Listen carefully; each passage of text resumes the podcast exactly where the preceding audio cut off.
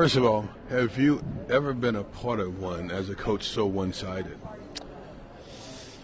Uh, hard to say. Um, I, I, don't believe, uh, quite frankly. Um, you know, obviously, uh, the Saints are a good football team, and, and um, you know they they they're they're good for a reason, obviously. But um, you know, it, it's it's something that you you you learn from. I think as, as a football team, where we are, mm-hmm. as they say, you soul search a little bit, you know, right. and, and it starts with me, and and um, you got to make sure that, that I'm doing everything right. And, and I know we're beat up and, and injuries, and they, they, they take your, they take a toll uh, on a football team, but.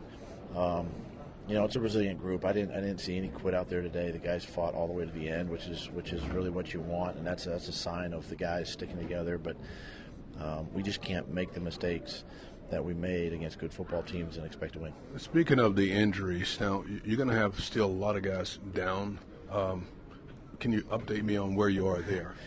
Well, um, you know, until I talked to the doctors, I mean, you saw the ones today. I mean, um, you know, Rasul goes down. Uh, Avonte Maddox goes down. Yeah. Sidney came out of the game again. Jordan Hicks comes out of the game. So I mean, there, you know, we, we have enough guys. I don't know the status of their injuries yet. Um, see who's going to be available next week. But you know, those are those are and those are some are starters. Mm-hmm. Some of those guys are backup guys. Right. So now you're down to your third and sometimes even your fourth uh, DB linebacker or whatever it is. But listen, uh, we don't make any excuses for it. Um, we go to work this week and get ready for the Giants. Talk a little bit about the play of your quarterback Carson Wentz today.